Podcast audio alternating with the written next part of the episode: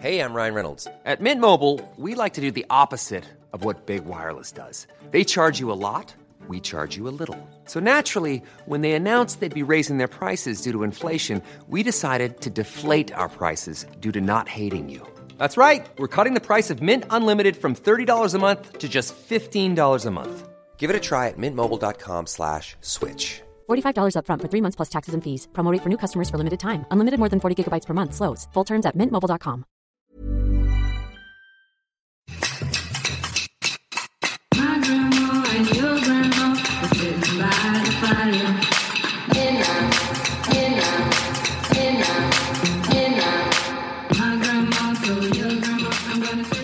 Welcome to the Happy Vagina, where we shame bust thoughts and feelings around all things sex, sexual health, gender, and body judgment. We share honestly about our experiences, so you can do the same, leading to better health, better sex, and better lives. I'm Mika Simmons, and today on the Happy Vagina, I am absolutely honoured to be speaking to the super talented actor Charlie Condou. Charlie, welcome to the Happy Vagina. Thank you for having me. I'm so excited that this season is including some of my favourite males. Charlie, you've not only had a successful career on TV, you're also, in my opinion, someone who really bravely has used their platform to campaign for LGBTQI rights and to transform public opinion on same sex parenting. You actively co parent two delicious young people, Hal and Georgia, with your husband Cameron and your and your friend and actress Catherine Cantard. Charlie, you are an amazing human being. How, Thank you. how, how are you feeling today? Uh, yeah, I'm good. I'm good. I'm all right, actually. I've been, uh, you know, locked down. I think we're all sort of feeling the same way. Slightly had enough of it, but um, but yeah, I'm all right. I'm so excited to hear about everything that's been going on.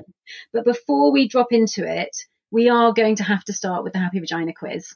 Okay, I great. compelled. Are you ready? Yes, I'm absolutely ready. Are you any good at quizzes, Charlie? No, I'm really competitive, so so um, I want to win, even though I'm not actually competing against anyone.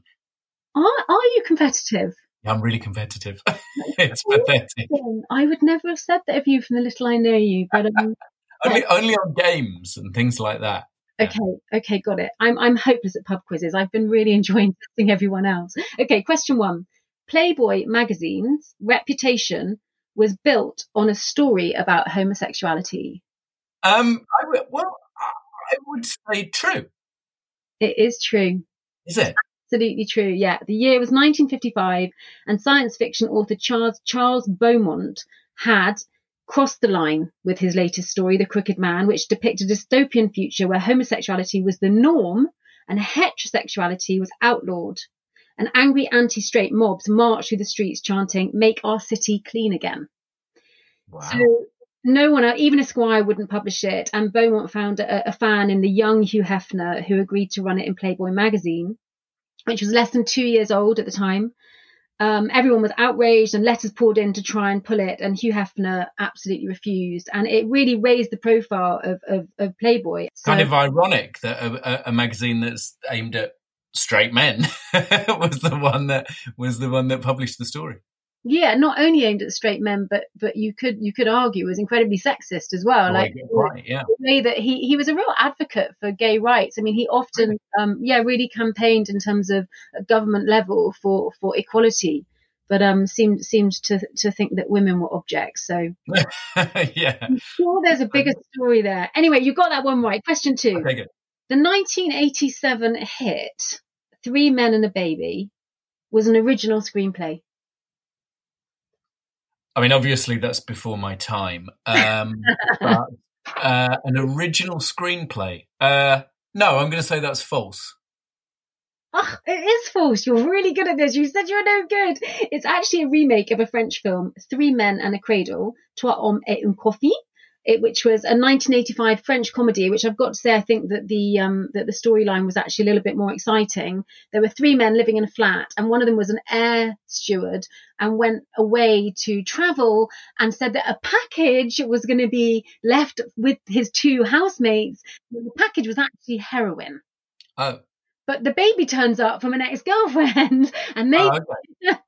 so it was a slightly darker storyline question three in september 2020 relationship education will become compulsory in all UK schools, primary schools, in all UK Primary schools. I thought it was already compulsory.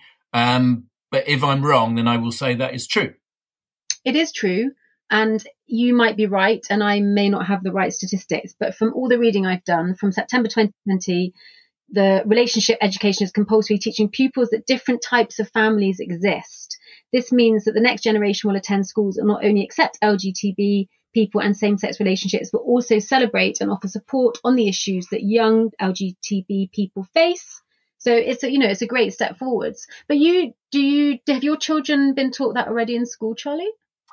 Yes. Uh, uh, well, I mean, they do. I'm, I'm actually a governor, a school governor as well, so I do know a bit about this stuff. Um, but yes, they are taught it, and um, I know there was a, there was that huge kind of fuss in a Birmingham school last year about teaching all this. It's it's always age appropriate, and I think people need to remember that. Mm. Is you know they start off by just talking to people about different types of family and about love, essentially. They don't go into details about sex or any of that kind of stuff until much, much later when, when children are old enough to understand that. So, yeah, I think it's really important that they, they know that different types of families exist, of course, because that's a reflection of the world that we live in. Maybe the maybe the thing that's changing is that it's compulsory. So maybe it's been down to whether or not the school wants to or not and now it's compulsory. Maybe, maybe. yeah. Anyway you got that one right too. You're you're heading for a fast five out of five charlie which i can tell you no one's got on the happy vagina it. you'll be like that going to the pub when they reopen going excuse me excuse me. I'm here to do the pub quiz. I oh, don't want to be on my team. Okay question four the term heterosexuality and homosexuality didn't exist in Shakespeare's England. Oh. No, I think that's false. It's true. They didn't. Ah. Either word existed. And interestingly, um, so homosexuality was illegal and heterosexuality was not defined. However, it was absolutely the only way that you were allowed to be. Yeah. And then, of course, you'll know kind of there was still a very strong um, bond between same sex friendships. So, in a way, even though homosexuality was illegal, if you read the letters between men or between women of that time, you actually see that the way that people were allowed to relate to each other within friendships was in a much more loving sexual way. So it was a Mm. really interesting kind of dichotomy where Very interesting. they almost didn't define things in the same way.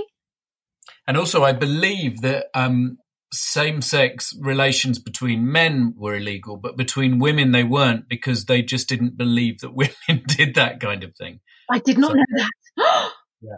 Apparently, don't quote me on that. Um, but that's what I, I, I think that was uh, Queen Victoria who didn't believe that women could fall in love with each other. Oh, really? Didn't she now? Okay, so you've got one wrong. You're three out of five. I always forget to give the um the score, but I'm, I'm for some reason I'm on it today. Okay, last question. Yep. In 2019, a Greek woman gave birth to a baby boy using a controversial technique that combines DNA from three people. Wow. Well, I'm going to have to say true, Yeah. but it sounds really bizarre. It is true.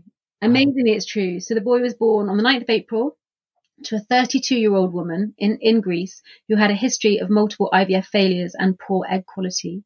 So she was deemed infertile and they used this technique, which was actually developed to help people who had mitochondrial disease. So there's a little bit of controversy around whether or not it, this technique should be being used for people who are not able to, to get to, to, to get pregnant naturally. So it's um, there's some arguments going on. Uh, For me, I feel like science has been given to us by the universe, and if Mm. If science allows us to make things happen, then why would we not do it to help people have the biggest life that they can have? Sure. Yeah. I mean, uh, certainly uh, IVF is something that's a relatively new thing. And, and without it, I wouldn't have children now. You certainly wouldn't. Charlie, you got four out of five. Congratulations. I'll take the congratulations.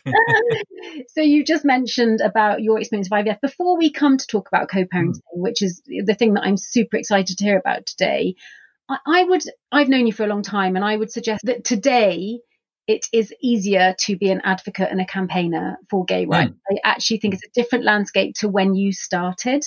And I would like you just to share with us a little bit about what it was like for you. I mean, you, you came out at quite a young age, but what was it like for you when the ignition changed, when you decided to not just be open about being a gay man, but also to start championing it as a cause to, for change? Yeah, it was, it was, was it a conscious decision? Yes, partly it was. I, I, I've always wanted to be a dad and I've always known that. And I, and I knew that when I came out in my, in my teens, um, I knew that it would be slightly more complicated for me, but I, I always thought that this would happen. In fact, I remember having two quite important conversations, one with my sister, who is 10 years older than me, and one with Kathy Burke, who is a very, very old friend of mine, uh, around having children. And I was very young at the time, in my 20s, and both of them said the same thing to me, which was if you want to have kids, have kids. Don't let anything stand in your way, certainly not your sexuality. Um, and that, that really stayed with me because it changed the way that I started to talk about it. So I didn't I stopped saying if I have children. I started saying when I have children. And just having that in my head made a big difference. In fact, Kath is now Hal's godmother. Um, because I wanted to kind of celebrate that she was part of the reason that I, I became a parent. Um, and so I, I, always knew that it was slightly more complicated and I started to think about how I might do it. Now, adoption was very difficult in those days, certainly for a single gay man as I was then. Um, IVF wasn't even I mean it was in in its embryonic stages, excuse the pun. Um, and co-parenting wasn't something that anybody had heard of. So I, I just didn't really know what it was that I was going to do. But I did think, well, maybe the thing that makes most sense is to have children with a friend of mine. Of course, in my naivety, thinking, of course, loads of loads of girlfriends of mine will want to do that. They'll they'll want to have kids with their gay friend because who wouldn't? Um, it turns out a lot of people don't want don't see their life going down that that road. Um, but Catherine did, and and and and that was how we got there. But at the time, um, I we we just had Georgia, and I went into Coronation Street, and I was in Coronation Street for about five years, and so I had a profile, and I had realised that when I was growing up, there was nobody doing what I was doing. Um, I mean, I think gay women have always sort of quietly got on and, and had children because it's much easier for women to have children. Um, but gay men, sort of, if they wanted to become parents, they either got married to a woman or into a relationship with a woman and went down that lie, or they sort of parked it because there wasn't really. There, there didn't seem to be any ways of doing it. I'm generalizing, of course. I'm sure I wasn't the first gay man to have children, but generally speaking, it wasn't part of the conversation.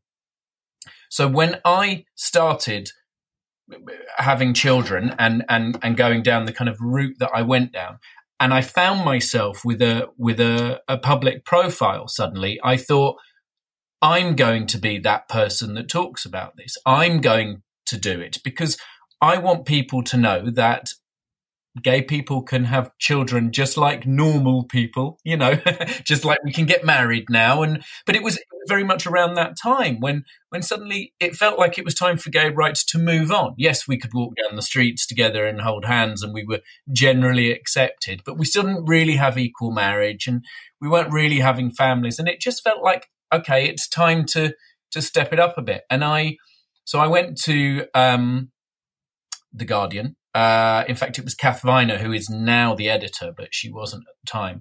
But I, I had met her uh, socially. And I just thought, oh, well, I can just get in touch with The Guardian and ask if they'll give me a column because, you know, that's what you can just do that. kind of, I thought it would be that easy. Uh, but actually, it was. Um, and and they were like, okay, yeah, that sounds really interesting. Let's let's go for it. So I had a weekly column in the in the family section on on Saturdays, the the the Saturday Guardian, that ran for about a year. Mm. And I, every week, I would talk about my experiences of being a parent, being a gay man as a parent, being a co-parent, and all the logistics and how that stuff was working.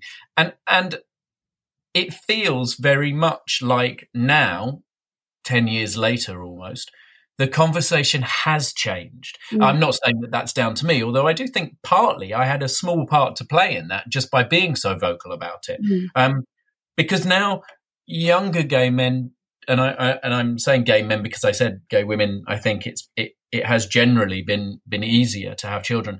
A lot of gay men will now have that conversation when they get into relationships, even if they don't want to have children. They will still say, "But I don't want to have kids. Do you want to have kids? No, you don't either. Let's not have kids." But it's there. It's talked about. Mm. Whereas when I was growing up, you just didn't talk about having Mm. children. It wasn't it was't an option, I suppose. Mm. And now all the gays are doing it. Elton and David, and Martin, they're all yeah, I mean, and I and actually, I do, I did, I don't know whether you told me once or I read it somewhere that one of your greatest fears around when you were much younger and realizing that you were a gay young man that you wouldn't have children. So you've really, um, you know, you've really, you've really made your dreams come true. You've mentioned that it's easier for women, and of course, the biological side of it makes it easier for women. I would propose that also um, people don't question as much when they. It's not just about the biological. If you see two women with a small child, whether it be a baby all the way through to whatever age where the child still needs the care of the parents, you think that's two female friends looking after a kid. Normal. When you see two men with a small child, particularly if you see them regularly. So, you know, I think that the judgment around it is harsher as well because we're so, we're so, we're so pre, our preconceptions are so strong around who should be the, the carer of a child. Sure. Absolutely. And I, I remember in the early days when Georgia was born and, um, because very quick, Catherine um, lived with us for the first six months of Georgia being born. And then when Hal was born, we moved in with her for the first six months so that we were all together for that crazy, weird first part of having a baby where you don't know which way's up. Um, but then we went back to our separate houses and we live around the corner from each other, but the kids have always gone between two houses, half the week with Catherine, half the week with us. And that's how we've always done it because it was very important that I I didn't want to be just that dad that came round every couple of weekends and took them on holiday in the summer. And that, you know, I said, I said to her, if we're going to do it, we're going to do it equally. It's the only way that I want to parent. Um, so we've always done it like that. But I, I can remember Cameron and I taking Georgia out when she was a baby. And if she was crying, the amount of times that women would come over and say, would you like me to, to pick the baby up? Would you like, would you like some help? Um, and it was always really interesting because I just thought eh, that wouldn't happen if Catherine was out with Georgia and Georgia was crying. Nobody would approach her and ask if you know they could they should hold the baby. You know you know what I mean. So and that was really interesting in the early in the early days to see how how how as you say those preconceptions about whether or not you know men can can be well paternal in that way. Yeah, and I, but I would actually, I, I suppose, ask a very personal question, and I, and I'm sure that you did have fears, but did, did you have moments where you felt, I don't have the skill set for this? Sure. Yeah. Absolutely. You're a new parent. A woman would too. I mean, it's not a Absolutely. gentleman, I don't think. Everybody does, and I and I still do, um, because that's parenting. You always think, "Am I getting this right? Am I doing it wrong?" And and and the fact is, you know, I remember Georgia being very very young, um, and the three of us went away. We went to Canada. Uh, the four of us, rather, with Georgia, the three parents and Georgia went away, and we all ended up having to share a hotel room for one night, um, which we wouldn't normally have done. So the four of us were all in the in the bedroom at night, and Georgia wouldn't. She was crying and she wouldn't go to sleep. We all had very different ideas of what was wrong, and I thought that she was overtired and we should probably leave her in the in the cot. Um, Catherine thought that she had wind, and Cameron thought she was hungry. And all of us were debating about what the right thing to do was and what we should do. And I was saying, no, just leave her. And she goes, and Catherine was saying she needs to be winded and all this. And Cameron said, well, why don't we try feeding her? And if she's not hungry, she won't eat, and that won't be a problem. So, of course, we, we, Catherine and I kind of rolled our eyes. Um, and of course, she drained her, her bottle. She was on bottles at that point and, uh, and went straight to sleep. And, and that was interesting because Cameron not being the biological parent, uh, in the beginning, it was very hard to find. Of course, we would say we are three equal parents, but of course, it was it felt slightly different because Catherine and I were the biological parents, and we didn't really know how to make that equal. And that was one of the first moments where we all kind of went, "Oh right, he knew better." In that instance, Yeah. not always. Yeah. Sometimes Catherine knew better. Sometimes I knew better. In that, but that's just being a parent. You you sort of figure it out as you go along. How, how did the decision around who was going to be the biological parents come about, and what was the process in terms of getting to IVF? Was it? I, I don't think these decisions are ever easy, so I don't mean that in quite uh, such a simplistic fashion. But did you have any resistance? What was the process like, particularly Oh, yeah. then? Um, well, the, the, bi- the biological question was always interesting. It was always going to be me because Catherine and I were friends and we'd been talking about it since before Cameron and I were together. Mm. Um, and in fact, we Cameron and I, Cameron and I got together um, before we started trying properly, but it was something that for years Catherine and I had been having a conversation about. So that was that never kind of came into question. It never it was never an issue. Um, and and also I think it's very interesting. People tend to think, oh well, if you're the biological parents, you're the real parents. But of course, you look at any child that's been adopted, or it, it doesn't work like that. Mm. You sort of think that way before you have children.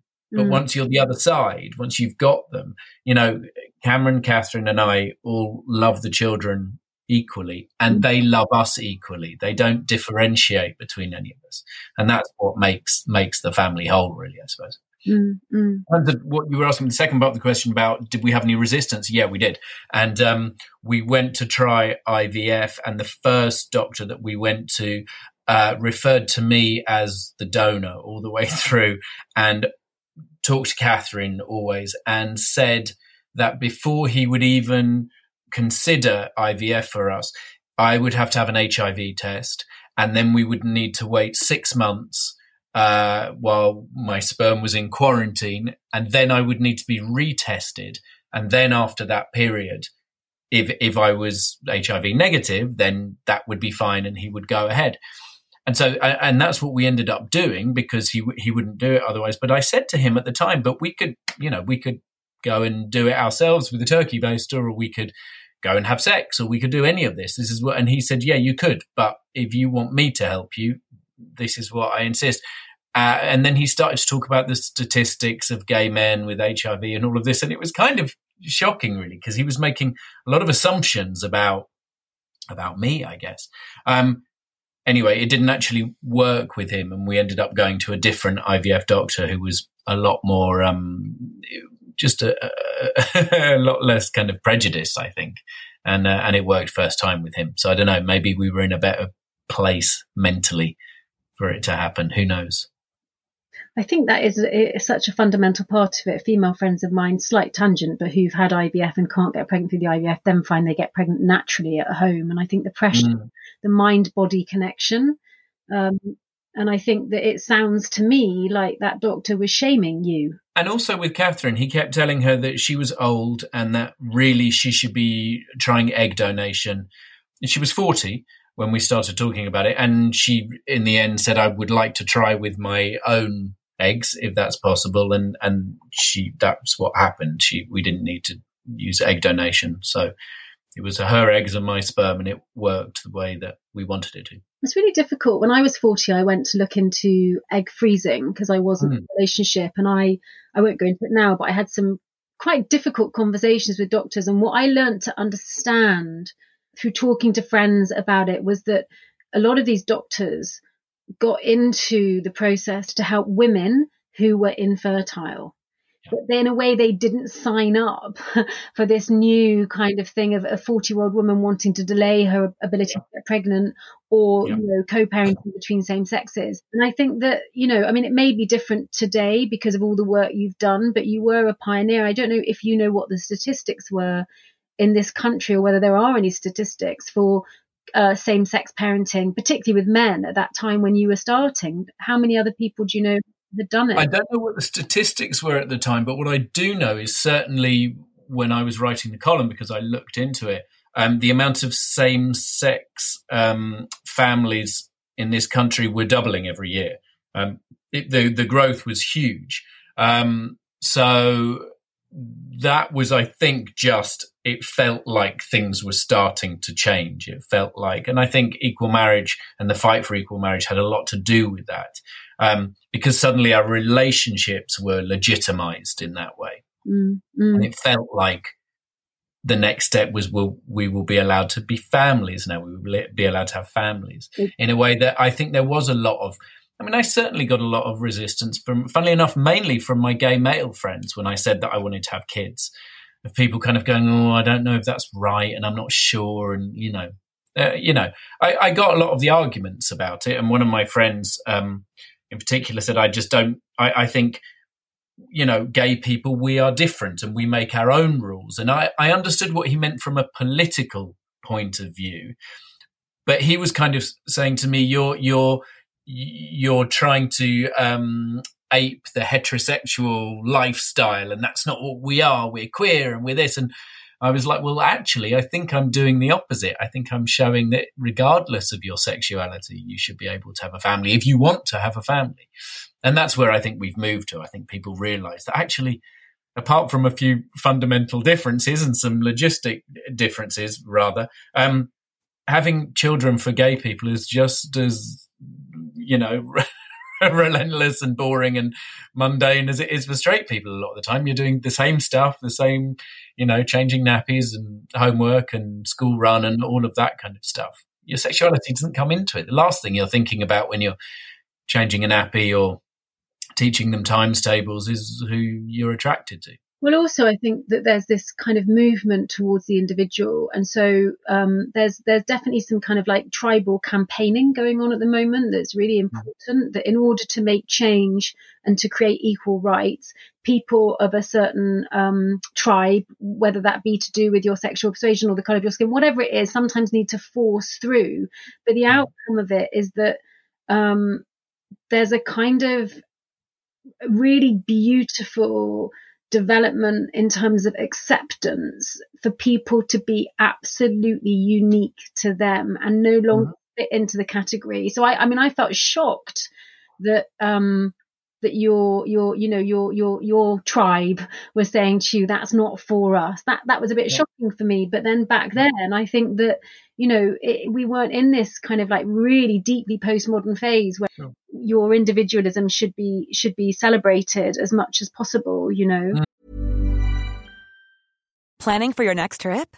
Elevate your travel style with Quince. Quince has all the jet setting essentials you'll want for your next getaway, like European linen, premium luggage options, buttery soft Italian leather bags, and so much more. And is all priced at 50 to 80% less than similar brands. Plus, Quince only works with factories that use safe and ethical manufacturing practices. Pack your bags with high-quality essentials you'll be wearing for vacations to come with Quince. Go to quince.com slash pack for free shipping and 365-day returns. Ever catch yourself eating the same flavorless dinner three days in a row? Dreaming of something better? Well, HelloFresh is your guilt-free dream come true, baby. It's me, Keke Palmer. Let's wake up those taste buds with hot, juicy pecan-crusted chicken or garlic butter shrimp scampi. Mm. Hello Fresh. Stop dreaming of all the delicious possibilities and dig in at HelloFresh.com. Let's get this dinner party started.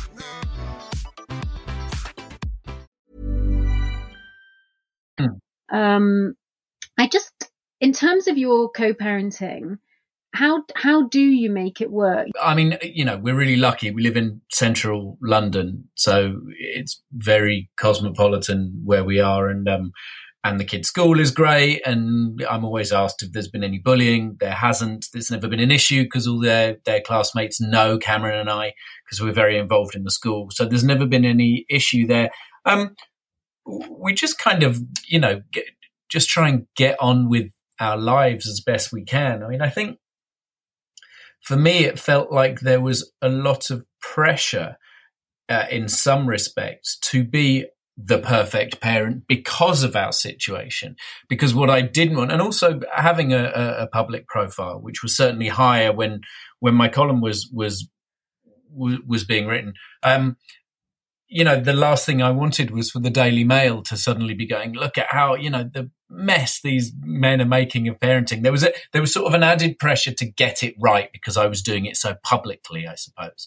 Um, Uh, that doesn't mean it's possible to be a perfect parent. Nobody is, but I but I have always tried to go. Okay, how do I? What's the right way of going about this? And it always comes back to well, what works best for the kids? What how's this going to work for them?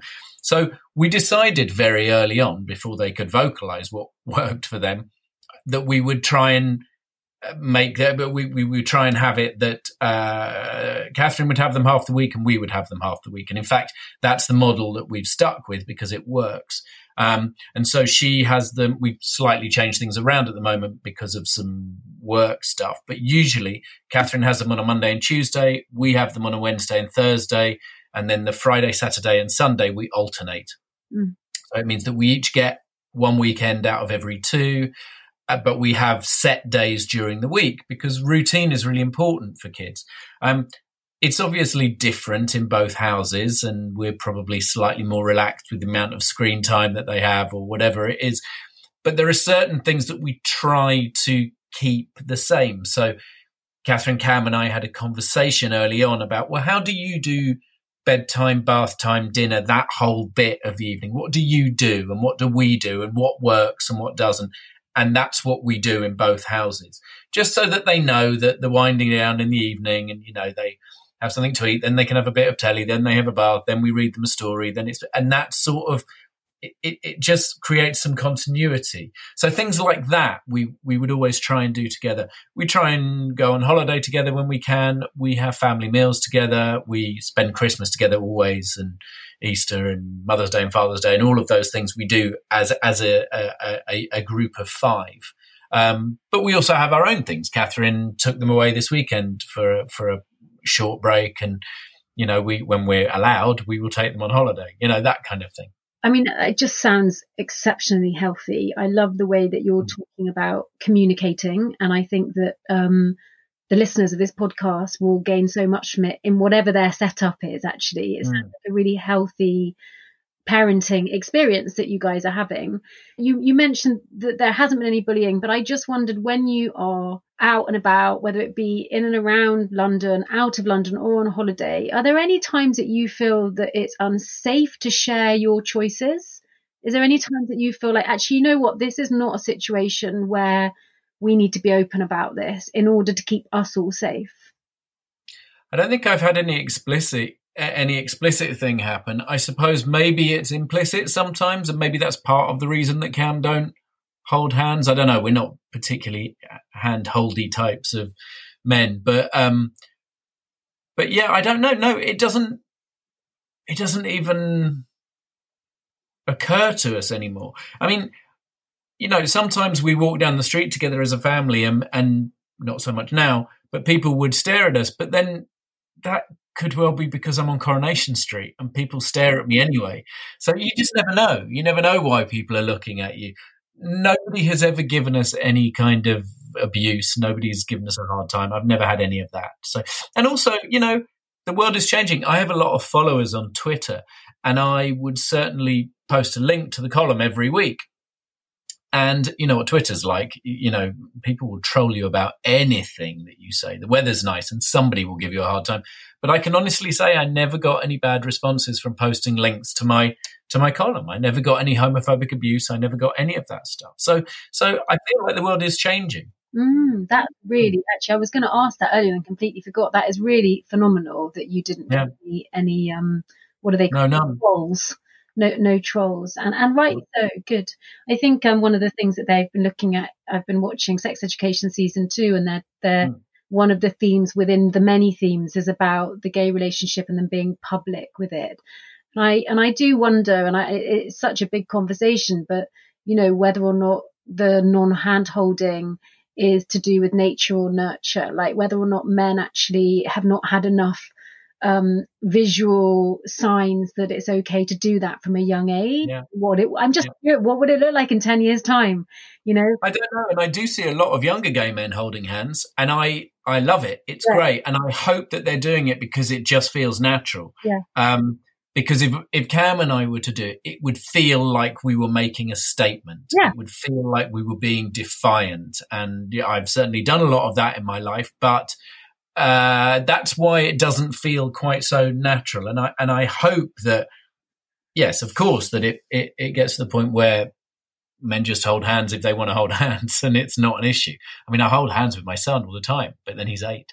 Yeah, I think but that's kind of like whether or not it's okay or not, society wise. I'm really Right. curious to see what happens in terms of nurture because obviously we learn so much about sex and love Mm. through the input of, of, well, first of all, the Bible started it and then movies and, you know, media in general and advertising. And as the shift happens, I just, I just would be really curious. I think that inherent in it, of course, you know, I've had a lot of boyfriends and some of them love to hold hands and some don't. And I like the ones that do want to the most. but like I'm just I'm I'm really let's check back in in 20 years and see whether yeah, all right. whether or not on a cellular level on a tissue level whether or not um men have moved away from the so-called alpha you know and, and are able to be more in their feminine and intimate more in terms of in, in a same-sex relationship Hmm. um, one of the things I'm really curious about, there was a documentary on French television which suggested that um, children of same sex uh, parents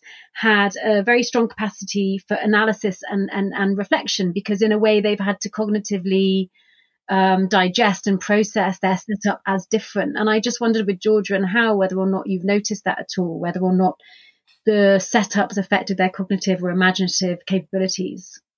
I, I have no way of knowing if that's the case. They are both incredibly bright and uh, thoughtful and challenging children. I mean, they question everything and they um, they are very happy to have opinions about things which often differ from ours, and I and I love that. I don't know whether that's got anything to do with the fact that they have uh, Cameron and I as a same sex uh, couple bringing them up with Catherine. One of the one of the things that I do think, and there are pros and cons to our situation. Of course, there are there are uh, difficulties as well.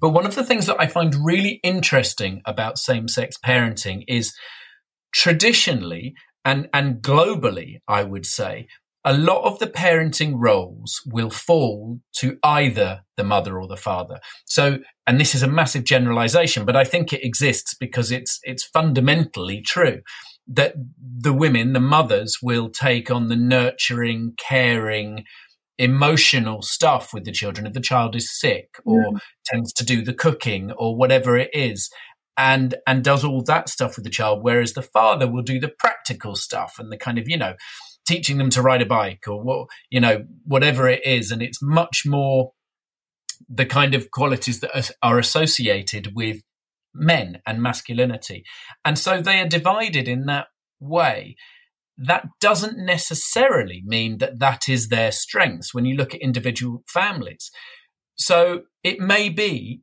that the father's actually better when the child is sick. It may be that the mother is much better at some of the physical stuff.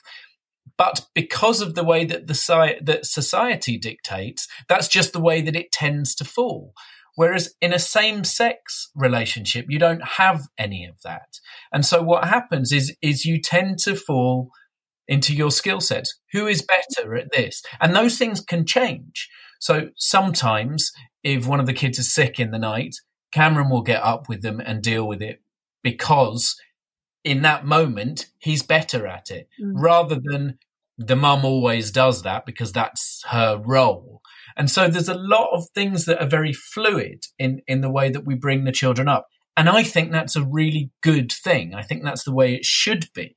It, it should, the things that we do with our children and the way that we teach them should fall to our skill sets and not just because of our gender that men do this and women do that. And that's the way of the world. It doesn't, that doesn't actually help. And so I think that's something great that we've been able to bring to, to bringing up our children. And also, it ties back into what we were chatting about earlier in terms of this kind of really beautiful movement towards focus on the individual and the uniqueness of human beings and letting go of this kind of tribal.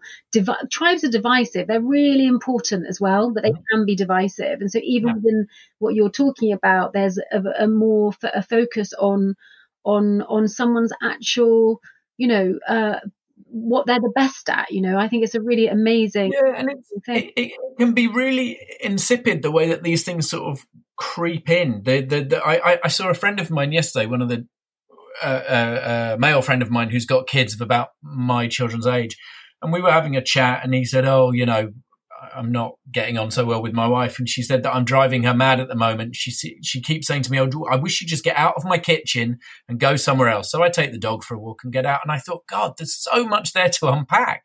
But what is that dynamic?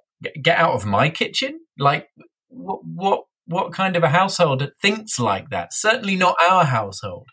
Um, and I find all that stuff really interesting. That that it does feel like sometimes that's how those roles are just dictated without even realizing. It's not something that's agreed. It's just something that's generally accepted. Well and also it's a way to actually stop being intimate. In a funny way when you put yourself into a role like that it's like this is what i do. It means you don't need to communicate. It, it takes away the extra layer of intimacy that means that you might live moment to moment really be in the present and like let the day unfold in the way that, that you both feel, you know, which is much yeah. better for your, for your mental health. I um I think generally speaking, if this movement in terms of you know focusing on on our individual skills really continues and and our choices and and and who we are in life really continues we should end up to be a much healthier nation in terms of our mental health i um I actually just want to touch on on that that the statistics around uh, mental health for the LGBT community are really bad. Fifty two percent are reported self harm, and that compared to twenty five percent of heterosexual um, young people, and forty four percent of young LGBT people have considered suicide compared to twenty six percent of heterosexual or non trans young people. And I just wondered if you could just talk a bit about. I feel like um, uh, I mean, I we understand why that is happening because of bullying and abuse. But what would you like to see change in terms of services and support for people who are um, considered to be alternative? Although, as we've said, it, it's not really an alternative choice. I think all of these things come down to being able to express yourself and being able to be honest about who you are and what you're feeling. And that's one of the reasons that I mean, certainly in terms of um, uh, the statistics for suicide, um, it, it's the biggest killer of men under the age of 40. Um, not just gay men, but men in general. And that's because men are not encouraged to talk about their feelings. And if, if you add on top of that for, for the LGBT community, a layer of, uh, of shame and, um, uh, you know, not not feeling accepted and not being able to accept yourself for who you are, then it, it's going to cause huge problems um, in terms of mental health.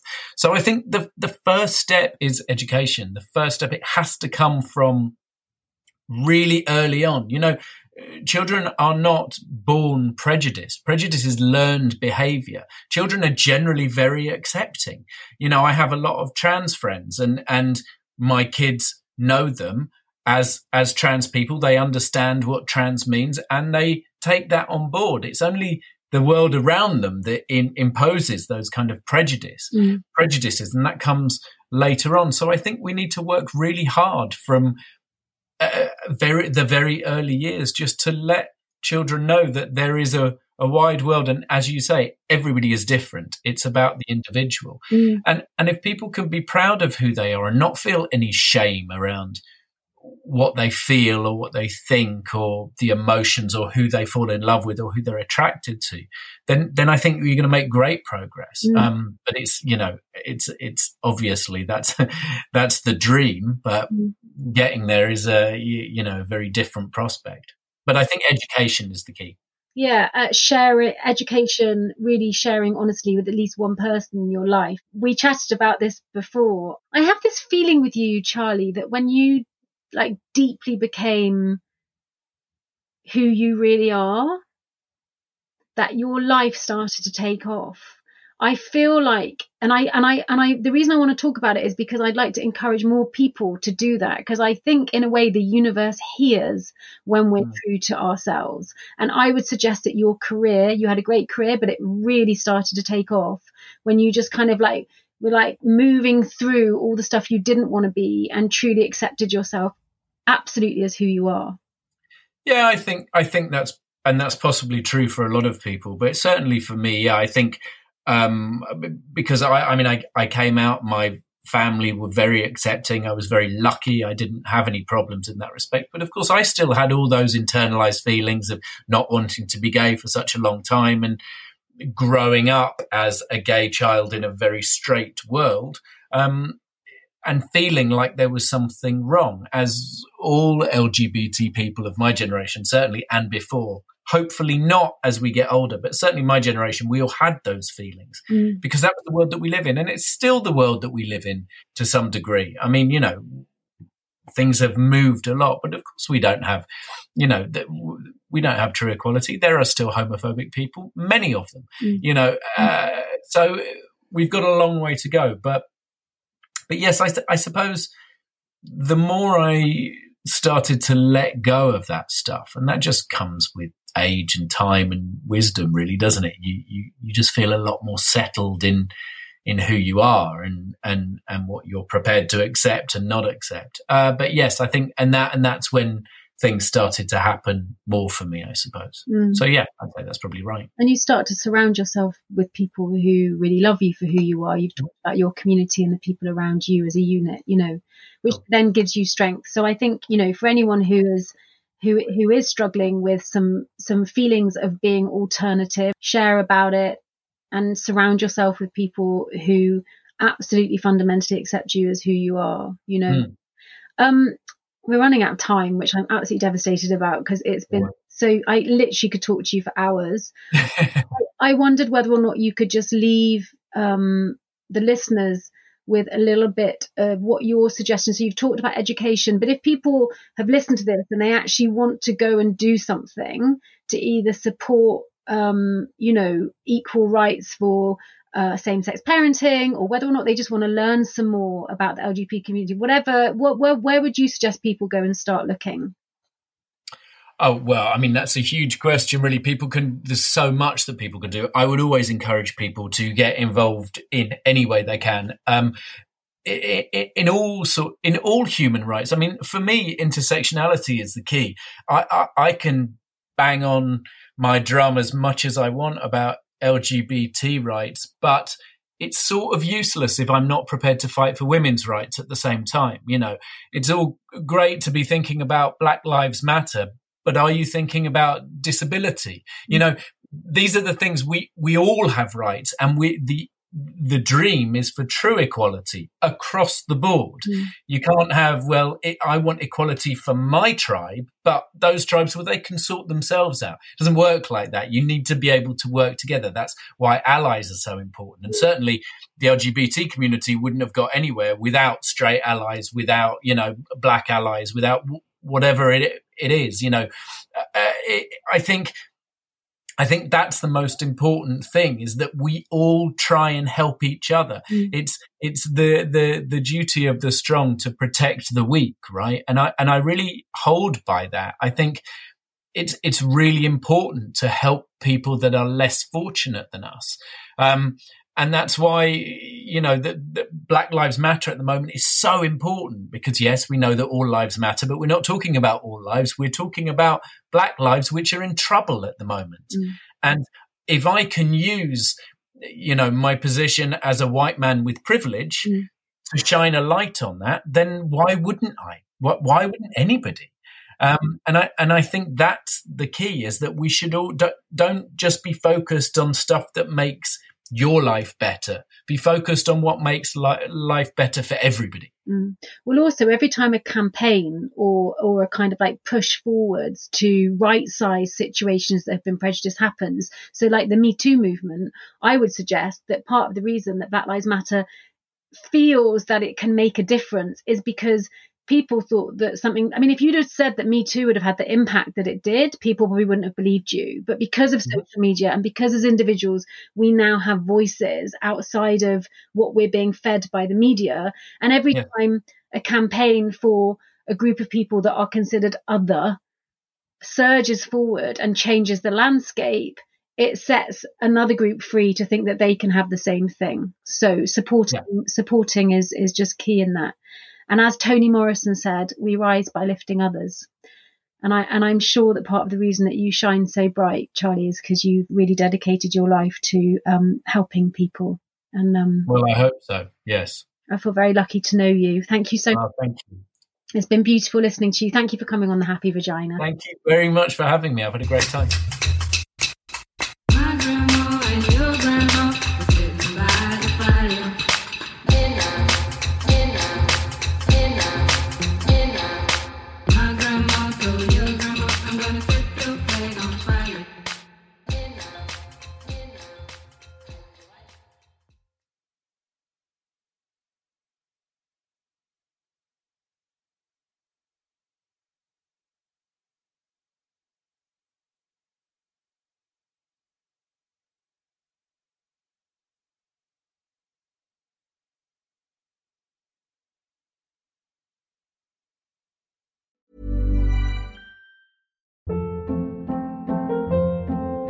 Hold up. What was that? Boring. No flavor. That was as bad as those leftovers you ate all week. Keke Palmer here, and it's time to say hello to something fresh and guilt-free. Hello Fresh. Jazz up dinner with pecan-crusted chicken or garlic butter shrimp scampi. Now that's music to my mouth. Hello Fresh. Let's get this dinner party started. Discover all the delicious possibilities at hellofresh.com.